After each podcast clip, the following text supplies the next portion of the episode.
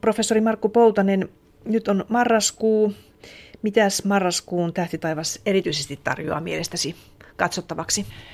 Tämä on oikeastaan semmoinen välivaihe tässä syksyn ja talven tähtitaivaan välillä, että kun alkuillasta katsoo, kun tulee pimeitä, niin siellä näkyy vielä tämä syksyn tähtitaivas, ja sitten kun myöhään yöllä tuolla sanotaan vähän ennen puolta yötä, puolen yön aikaan menee katsomaan, niin alkaa näkyä tämä talven tähtitaivas. Siinä on niin kuin kaksi tämmöistä mielenkiintoista näkymää, ja sitten tietysti toinen on se, että siellä on aamutaivaalla vielä näkyy Venus aamutähtenä, ei kauhean hyvin enää, ja onhan näitä tähdenlentojakin tässä kuukauden aikana odotettavissa.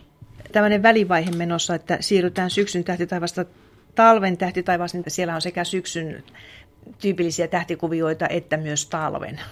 Kyllä, siis tämä syksyn tähtitaivas on oikeastaan semmoinen, että kun tuo tähtitaivas on aina samassa asennossa 4 minuuttia aikaisemmin kuin edellisenä iltana, niin kun tuo pimeys koko ajan tulee aina aikaisemmin ja aikaisemmin, niin silloin kun se pimeys tulee, niin silloin se tähtitaivas on suunnilleen samassa asennossa. Mutta tietysti kellon aikana aina sen 4 minuuttia aikaisemmin, joka tarkoittaa sitä, että kun siinä aikaisemmin alkuillasta katsoo, niin se on se tuttu syksyn tähtitaivas, missä on sitten vielä niitä kesän kirkkaita tähtiä siellä lännessä näkyvissä, ja näkyy sitten nämä Pegasus-neliöt ja Andromedat sun muut, mitkä on tämmöisiä tyypillisiä syksyn kuvioita. Ja sitten kun mennään sinne myöhempään yöhön, siellä alkaa nousta myös Orion nousee, kaksoset nousee, Härän tähtikuvia tuolta idän suunnalta, niin ne on sitten niitä tyypillisiä talven tähtikuvia, jotka taas tuossa joulun jälkeen näkyy sitten iltataivaalla aikaisemmin. Mihinkäs aikaan Orion näkyisi etelätaivaalla nyt marraskuun alkupuolella? Orion nousee tuossa ehkä ilta 10-11 maissa, ja se on sitten kyllä siellä jo aamuyön puolta, kun se ehtii etelään saakka, mutta kyllä se ennen puolta yötä on jo taivaanrannan yläpuolella. Näkyykö Siriuskin jo? Sirius tulee sitten vähän myöhemmin, kyllä se menee varmaan tuonne puolen yön jälkeen, niin kun Sirius näkyy kunnolla. Niin Sirius on se tähtitaivaan kirkkain tähti, joka ei kuulu Orioniin, vaan näkyy siinä vasemmalla alhaalla, kun Orionista katsotaan vasemmalle alaspäin, niin se nousee sieltä sitten. Kuinka korkealle se nousee nyt sitten tässä vaiheessa? Kyllähän se aika alas jää jo aina Suomen taivaalla, että se on tietysti siellä matalalla etelätaivaalla näkyy, ja sen takiahan se sitten oikeastaan näkyy aika lyhyen aikaa, koska se nousee tuolta kaakosta ja laskee sitten lounaaseen, ja siinä, jos sitä Orionin vyöstä lähtee sitten sinne alaspäin vinosti seuraamaan, niin sieltähän se löytyy, ja se on kuitenkin sillä tavalla kirkas, että kyllähän se helposti sieltä löytyy silloin, kun se taivaanrannan yläpuolelle nousee, ja sitten tietysti se monta kertaa, kun ilmakehä on sillä tavalla rauhaton ja se on siellä matalalla, niin se näyttää tuikkivan aika voimakkaasti, että siitähän sen aika usein tunnistaa ja erottaa nimenomaan planeetoista, jotka eivät tuiki. Planeetat eivät tuiki, ja tähtitaivaalla olevien kuvioiden tähdet, ne tuikkivat. Nythän on niin, Markku Poutanen, että myös Aldebaran tähtihän näkyy nyt sitten taivaalla. Kyllä se näkyy tuolla, joo. Ja se on semmoinen punertava tähti. Jos joku kuuntelija haluaa sen Aldebaranin löytää, niin mistä se löytyy? No se on tuolla Härän tähdistössä. Se on nyt tuolla myöhemmin illalla, niin se on idän tai oikeastaan voisi sanoa kaakon suunnalla. Ja siinä on ympärillä on tämä avoin tähtijoukko Hyadit, ja se on semmoinen, voi sanoa, aika helpostikin löydettävää kohde tuolla pimeällä taivaalla, että se on sieltä sitten, kun sen Orionin tunnistaa myöhemmin yöllä, niin tämä sitten vähän sitä Orionista länteen ja yläviistoon, että siinä mielessä se kyllä aika helposti löytyy, ja Aldebaran on kuitenkin yksi näitä taivaan, eikä voi sanoa kirkkaimpia tähtiä, mutta taivaan kirkkaita tähtiä sillä tavalla, että se kyllä sieltä erottuu sitten, ja se on todella jonkun verran punertavaa, mutta ei sitä kauhean hyvin paljon silmiin sitä punerusta huomaa, että se on ehkä jos sitä vertaa noihin muihin kirkkaisiin tähtiin, niin siinä voi nähdä pienen tämmöisen sävyeron. Onko se niin, professori Markku Poutanen, että siniset tähdet ovat nuoria tähtiä tai nuorempia ja nämä punertavat tähdet ovat sitten vähän vanhempia? Kyllä se näin yleispiirteiltään on, että nämä siniset tähdet on isoja kuumia tähtiä, niiden elinikäkin on lyhyempi ja keskimäärin sitten on nuorempi, ja sitten nämä punertavat punaiset tähdet on viileämpiä, ja usein sitten tämä tarkoittaa sitä, että ne on sitten myös vanhempia, mutta toki voi olla niin, että on nuorikin tähti, joka on sitten pieni ja punertava, mutta tämmöinen yleiskuva voi sanoa, että siniset nuorempia ja punaiset vanhempia. Ja se väri tosiaan viittaa siihen lämpötilaan. Väri viittaa lämpötilaan, eli punaiset on viileämpiä, ja sitten mitä kuumempi tähti on kyseessä, sitten mennään keltaisen kautta. Aurinko on tämmöinen vähän, voi sanoa, kellertävän tyyppinen tähti, sitä on vähän vaikea tietysti taivaalta sanoa, kun se on niin kirkas. Sitten kun mennään aurinkoa kuumempiin tähtiin, sitten ne on yhä sinertävämpiä, mitä kuumemmasta tähdestä on kyse. Ja Sirius on tosiaan vähän sinertävä ja Aldebaran on vähän punertava, eli siinä on tällaiset iältään hiukan erilaiset tähdet.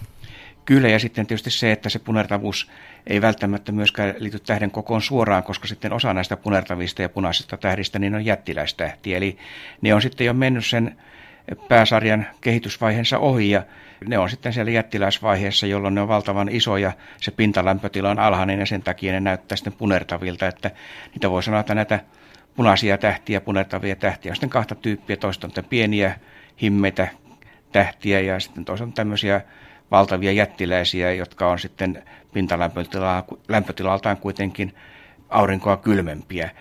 Ja nämä ehkä sitten sillä tavalla voi myös sanoa, että kun nämä isot jättiläistähdet, niin ne on niin kirkkaita, että ne näkyy paremmin, että jos lähdetään tämmöisiä punaisia tähtiä etsimään, niin sen täytyy olla aika lähellä sitten tämmöisen himmeän pienen punaisen tähden, että se ylipäänsä näkyy, että aika monet näistä isoista punaisista tähdistä on nimenomaan jättiläistähtiä.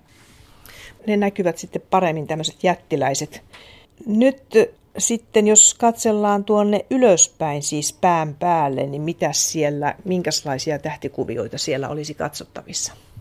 Kyllähän se varmaan tähän aikaan vuodesta voi sanoa Kassiopeia ja Perseus on niitä ihan suoraan pään päällä olevia. Kassiopeia on se W-muotoinen kuvio siinä keskellä linnunrataa. Linnunratahan menee tuossa nyt taivaan poikki, tuossa myöhemmin illalla melkein itä-länsisuunnassa vähän aikaisemmin, niin se menee tuolta koillisesta lounaaseen suunnilleen. Niin se linnunrata, kun on riittävän pimeä, että linnunrata näkyy oikein hyvin, niin se Kassiopeia on sitten ihan suoraan pään päällä, kun jaksaa vaan päätä kääntää riittävästi ylöspäin, niin sieltä se sitten löytyy. Siellä on paljon muitakin tämmöisiä, voi sanoa aika himmeitä tähtikuvioita, mitä ei helposti nyt tunnista, mutta sitten kun mennään tuosta Kassiopeasta vähän itäänpäin, niin sitten löytyy Ajomies. Ajomiehen Kapella on yksi niitä taivaan kirkkaimpia tähtiä, että sehän näkyy Suomessa ympäri vuoden, että se siinä mielessä nyt tietysti syksyllä niin se alkaa nousta tuonne kohti taivaanlakea ja näkyy aika hyvin siellä korkealla idän suunnalla tuossa ilta 9, ilta 10 jälkeen. Ja pohjoisessa ovat Iso karhu ja Pieni karhu. Joo, Iso karhu lymyää siellä aika matalalla pohjoisessa, että se syksyllähän sen löytää helposti tuolta lännen suunnalta tai vähän korkeammalta taivaalta, että se näkyy siellä. Mutta nyt kun mennään tänne kohti talvea, niin se alkaa painua sinne pohjoisen suuntaan. Kyllähän se koko ajan tietysti taivaanrannan yläpuolella näkyy Suomessa, että se Ison karhun kuvio tai seitsemän otavan tähteä, niin kyllähän ne useimmat tunnistaa sen sieltä. Pieni karhu tietysti se on sitten vähän korkeammalla siinä mielessä, että se Pohjantähti, joka on sen pienen karhun hännän päässä, niin sehän on aina ikään kuin paikallaan tältä maasta nähtynä, koska se on tämän maan pyörimisakselin suunnassa ja se ei siellä taivaalla juuri liiku. Eli tämä Pohjantähden suunta näyttää sitten, missä on pohjoinen. Niin, sillä on erityinen merkitys tuolla tähtitaivaalla tällä Pohjantähdellä. Kyllä, se tosiaan on tämän maan pyörimisakselin suunnassa ja sen takia, kun maa pyörii akselinsa ympäri, tähtitaivas näyttää kiertyvän, mutta kun se Pohjantähti on siinä navan suunnalla, niin se ei liiku mihinkään siellä, että se on aina siinä samassa kohtaa. Ja se osoittaa sen pohjoisen suunnan, se riippuu sitten sitä havaitsijan paikasta, onko etelämpänä vai pohjoisempana, eli Pohjantähden korkeus sieltä pohjoisesta, niin on pohjoisen horisontista, niin on sama kuin tämä havaitsijan leveysaste. Eli Helsingistä katsottuna, niin Pohjantähti on 60 asteen korkeudella sieltä pohjoisesta, ja kun mennään Utsjoelle, niin se on sitten 70 asteen korkeudella. Aikojen kuluessahan se muuttuu nyt sitten tuo, että maan akseli osoittaakin eri paikkaan tähtitaivaalla.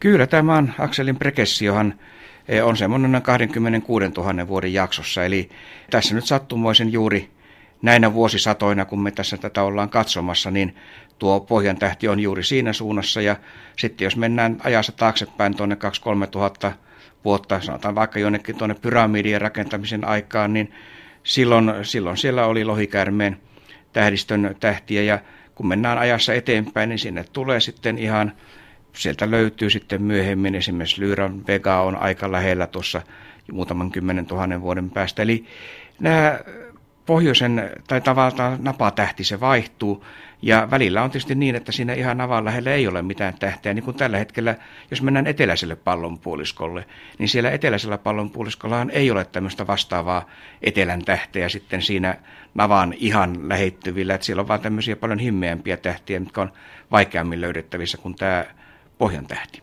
Pohjantähti ei itse tajua ollenkaan, kuinka merkittävä se on maapallolle. No se on nyt tällä hetkellä, sanotaan tässä lähimmän 400-500 vuotta tästä nykyhetkestä eteenpäin ja taaksepäin, niin se on tosiaan sillä tavalla lähellä, että se todella niin kuin huomaa, kun taivasta seuraa ja tähtitaivaan liikettä seuraa, että se ei juurikaan siellä mihinkään liiku. Mitä enemmän tästä nykyhetkestä mennään, se on tässä muutaman, sanotaan 100 vuoden sisällä, se on kaikkein lähimmillään sitä navan suuntaa. Ja kun mennään muutama 1000 vuotta eteenpäin, niin sitten sitä yötaivasta kun seuraa, niin huomaa, että se ihan samalla tavalla kuin kaikki muutkin tähdet näyttää sitten pyörivän sen hetkisen maapallon pyörimysakselin suunnan tai sen navan ympäri, että se menettää sen tämän erikoisasemassa sitten siinä vaiheessa. Nyt Ursalla on ollut tämä kampanja Bongaan Linnunrataa.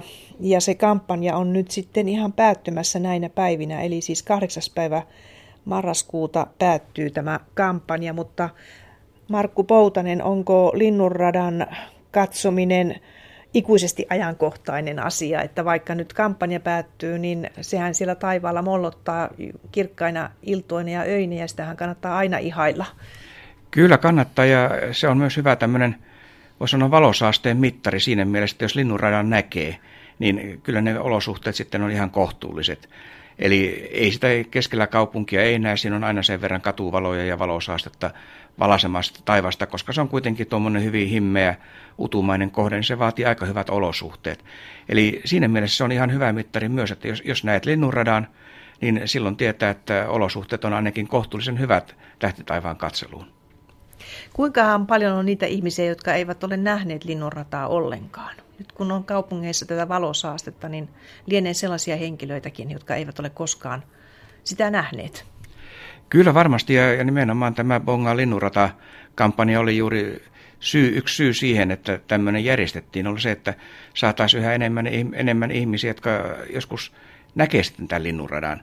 Koska nykyään tosiaan kaupungissa kyllä se vaatii sen vaivan, että lähtee johonkin vähän pimeämpään paikkaan katsomaan, ei sitä näe tuolta keskikaupungilta.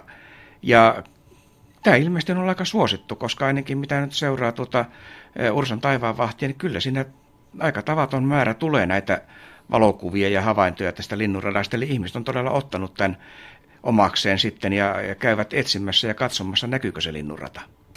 Kyllä, jokaisen ihmisen täytyy nähdä Linnunrata ja tajuta se, että mihin me kuulumme. Mehän kuulumme Linnunrata-galaksiin ja olemme osa sitä ja on hyvä hahmottaa omaa paikkaansa tässä maailmankaikkeudessa. Sieltä tippuu nopeasti maan pinnalle, kun katselee tuota avaruuden suuruutta. Kyllä, ja se on tietysti sitten, kun miettii sitä, että siellä on niin kuin satoja miljardia tähtiä. Me ollaan yksi sitten pieni osa siitä, kierretään tämän Linnunradan keskuksen ympäri. Ja se on tietysti vähän vaikea hahmottaa tästä, kun sitä Linnunrataa, tämmöistä litteä kiekkomaista kohdetta katsotaan sieltä sisältä. Ja sen takia se näkyy tämmöisenä kapeana vyöhykkeenä siinä taivaan yli kulkevana, koska se on juuri se kiekon suunta, johon me katsotaan, jossa on paljon niitä tähtiä. Ja sitten me katsotaan sitä kohti suoraan, niin se näkösäde menee aika nopeasti sitä Linnunradasta ulos. Siellä Linnunradan ulkopuolella on hyvin, hyvin vähän niitä tähtiä ja sen takia sitten se myös näyttää siltä, että siellä niitä tähtiä on paljon harvemmassa, kun me katsotaan poispäin sitä Linnunradan suunnasta. Olemme puhuneet kanssasi ennenkin näistä muistakin galakseista, siis Andromedan galaksi näkyy myöskin pohjoisella taivaanpallolla. Mitäs muita galakseja voi nähdä, jos nyt kiertelee ympäri maapalloa ja katselee tähtitaivasta, niin kuinka monta galaksia voi kaiken kaikkiaan paljain silmin nähdä? Oletko laskenut koskaan? En ole laskenut, mutta eihän niitä kovin monta ole. Tämä Andromedan galaksi oikeastaan melkein voi sanoa ainut tällä pohjoisella pallonpuoliskolla, mikä hyvin näkyy paljain silmin. Kolmion galaksi M33 on semmoinen, joka hyvillä silmillä ja hyvissä olosuhteissa voi näkyä, mutta siinä se oikeastaan jääkin. Sitten kun mennään tuolla eteläiselle pallonpuoliskolla, niin tietysti nämä Magellanin pilvet. Iso ja pieni Magellanin pilvi, ne on siinä mielessä vähän erilaisia kuin Andromeda-galaksi, että ne on tämän meidän oman linnunratamme seuralaisgalakseja. Eli ne eivät ole sillä tavalla tämmöisiä isoja galakseja niin kuin Linnunrata ja Andromeda, vaan ne todella kiertää Linnunrataa ja ovat tässä. siinä ne voi melkein ollakin nämä kirkkaimmat. Nämä Magellanin pilvet on paljon kirkkaimmat kyllä kuin tuo Andromedan galaksi, eli siinä mielessä ne kyllä näkyy, ja onhan siellä eteläisellä taivaalla kaikenlaista muutakin mielenkiintoista, että se on vaan tietysti sillä tavalla hämäävää, kun tähän pohjoiseen taivaaseen tottuu ja sitten menee ja katsoo eteläiselle taivaalle, eihän sitä heti edes tunnista niitä, että mitä siellä on. Magellanin pilvet on semmoiset, että jos ne on taivaanrannan yläpuolella, niin ne kyllä erottuu varsin mainiosti. Henkilöt, jotka matkustavat eteläiselle pallonpuoliskolle, niin katselkaa Magellanin pilviä siellä, ne ovat näkyvissä. Mutta nyt me olemme vielä täällä pohjoisessa ja aamutaivaalla näkyy täällä meillä Suomessa Venus-planeetta. Venus näkyy vielä aamutähtenä. Se on tässä marraskuun alkupuolella vielä ja marraskuun puoliväliin saakka niin kohtuullisen hyvin näkyvissä. Lähestyy koko ajan auringon suuntaan, että kun mennään tuonne kohti joulukuuta, niin näkyy heikommin ja heikommin. Aamutaivaalla, matalalla siellä auringon nousun suunnalla. Siellä on tällä hetkellä sitten, tuo Jupiter on myös ihan Venuksen lähellä tuossa kuun puolivälin paikkeilla. Eli siinä mielessä kannattaa sitten bonkata sinne suuntaan ja vähän ylös tästä Jupiterin ja Venuksen suunnasta, sillä näkyy vielä punertava Mars. Mars on Neitsyön tähdistössä aika lähellä Spika-tähteä, että Mars on kuitenkin selvästi himmeämpi kuin esimerkiksi Jupiter, että se voi olla pikkasen sitten haasteellinen löytää, jos ei ihan tarkkaan tunne taivasta, mutta eipä siellä toisaalta Neitsyön suunnalla niin ole Spikaa lukuun ottamatta niin kirkkaita tähtiä kuin mitä Mars on tällä hetkellä, ja Mars on semmoinen punertava, niin kyllä nämä kolme planeettaa oikeastaan on semmoinen kirkas selkeä aamu siellä vähän ennen auringon nousu, kun on vielä pimeää, niin kyllä nämä kolme planeettaa pitää sieltä aamutaivalta löytyä. Näkyykö Jupiter nyt jatkossakin, koska sitähän nyt ei ole nähty aikoihin? Joo, sillä tavallahan nämä menee nyt eri tavalla näiden näkymiset, että kun Venus kiertää aurinkoa lähempänä kuin maa, niin Venuksen näkyminen heikkenee tässä, kun taas Jupiter, joka on kauempana kuin maa, niin se Jupiterin näkyminen paranee. Eli tässä kun mennään kohti talvea, niin Jupiter sitten nousee aamuyöllä yhä aikaisemmin ja aikaisemmin, sen näkyvyys paranee, mutta toki se on radallaan nyt semmoisessa kohdassa, että se jää aika matalalle Suomen taivaalla, että eihän se korkealle nouse siellä, mutta kuitenkin niin, että se rupeaa näkymään sitten aikaisemmin siellä aamuyöllä, ja kun mennään tuonne talveen, niin se alkaa näkyä siellä keskiyöllä ja myöhemmin myös illalla, että se näkyminen paranee koko ajan siinä mielessä. Aamutaivaalla siis Venus, Jupiter ja Mars ovat näkyvissä aamutaivaalla nyt tässä vaiheessa. Entäs iltataivaalla, onko planeettoja tarjolla myös iltataivaalla? Vähän niukastihan niitä on. Siellä on Uranus ja Neptunus, eli nämä kaksi planeettaa, mitkä eivät näy paljain silmin. Ja molemmat kyllä näkyy siellä iltataivaalla kohtuullisen hyvinkin, mutta että ne vaatii käytännössä pienen kaukoputken, että ne löytää sieltä ja hyvän hakukartan, että ne erottaa sitten tähdistä.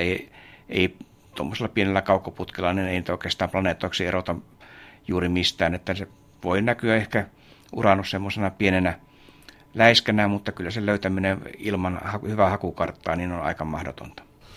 Nämä ovat ne kaksi kaukana olevaa planeettaa, jotka täytyy katsella suurentavan linssin läpi. Nyt olemme siis marraskuussa, ja marraskuuhan tarjoaa aina myös näitä tähdenlentoparvia, ja niitä on nyt siis kaksikin tarjolla tässä marraskuun aikana. Ehkä enemmänkin, mutta ainakin kaksi. Joo, kaksi näitä ehkä tunnetuimpia on tämä Leonidit ja Tauridit. Nämä Tauridit on paljon himmeämpiä. Ne on tuossa marraskuun 12. päivän tienoilla, niin niitä on niiden maksimi. Siellä on ehkä muutama tähdenlento tunnissa. Nämä on ehkä siinä mielessä kuitenkin mielenkiintoiset, että siellä saattaa olla aika usein tämmöisiä kirkkaita tulipalloja, mitkä liittyy tähän, että voi tulla tämmöisiä muutama näyttävämpi tähdenlento siellä. Mutta sitten se mielenkiintoisempi on nimenomaan tämä Leonidien tähdenlentoparvi, mikä on tuossa 17-18 päivän välisenä yönä niin ennustettu maksimi. Toki tänä vuonna nyt tälle Leonidelle ei ole odotettavissa mitään tämmöistä erityistä maksimia siinä mielessä, että niitä on muutama, ehkä 10 tähdenlentoa tunnissa parhaimmillaan, ei mitenkään valtava määrä. Mutta tämä Leonidit on siinä mielessä mielenkiintoinen parvi, että aina 33 vuoden välein siinä on tämmöinen valtava hyppäys niin, että siellä tulee ihan tämmöinen suorastaan tähtisademyrsky, että siellä voi olla satoja tai tuhansia, jopa tuhansia tähdenlentoja tunnissa. Ja tämä johtuu ihan siitä, että ne pienet hiekanjyväiset, mitä kometasta on irronnut, ne ei ole sillä tavalla tasaisesti jakautuneet tämän kometan radalle, vaan siellä on tämmöinen klöntti tai tihentymä, jonka läpi aina maa kulkee 33 vuoden välein, ja silloin tulee tämmöinen kirkastuma. Ja tämä oli viimeksi tuossa 2000-luvun alussa, eli nyt tästä on vielä, voi sanoa, tuommoinen 15 vuotta siihen, kun seuraavan kerran odotettavissa tämä Leonidien tällainen todella valtava ryöpsähdys, mikä oli silloin, se kesti tuommoisen 2-3 vuotta, oli joka marraskuu oli sitten tämmöinen Leonidien varsinainen meteorimyrsky. Tämmöistä tarjolla siis marraskuussa, eli Leonidien tähdenlentoparvi maksimi 17-18 päivä marraskuuta ja Tauridit 12 päivä marraskuuta. Ja Leonidessa 10 tähdenlentoa tunnissa ja Taurideissa muutama. Siis nämä ovat ihan erityyppisiä tosiaankin, kun toisessa on vähän enemmän ja toisessa vähemmän.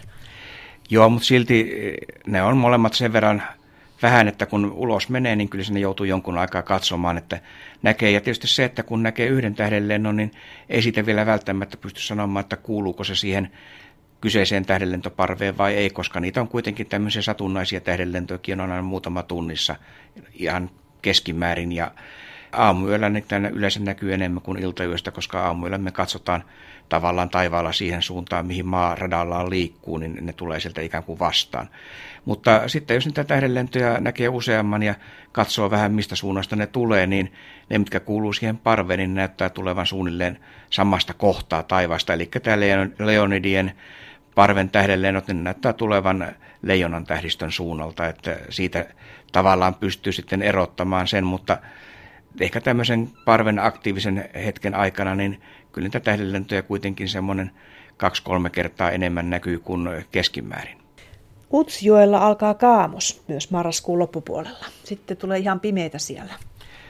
Kyllä siellä yötä riittää. Tietysti siinä keskipäivän aikaan, niin kyllähän se jonkun verran aurinko vielä sieltä ilmakehästä heijastuu auringonvaloa, ettei se täysin pimeäksi mene, mutta yötä riittää yhtä lailla sitten sekä pohjoisessa että etelässä, kylän Helsingissäkin, niin alkaa tuossa marraskuun loppupuolella pimeän ajan pituisella tuommoinen 14 tuntia. Että siinä mielessä tietysti tämä tähtiharrastus olisi ihan hyvä tähän aikaan vuodesta, mutta sitten siinä on 2 ongelmaa. Toinen on tämä kylmyys, mikä alkaa vaivata yhä pahemmin, ja vielä pahempi ongelma tietysti se, että eletään nyt sitä vuoden kaikkein pilvisintä aikaa, eli marras-joulukuu on yleensä se kaikkein pilvisin aika vuodesta noin tilastollisesti, joka tarkoittaa sitä, että ei niitä selkeitä öitä kuitenkaan kauhean monta välttämättä ole.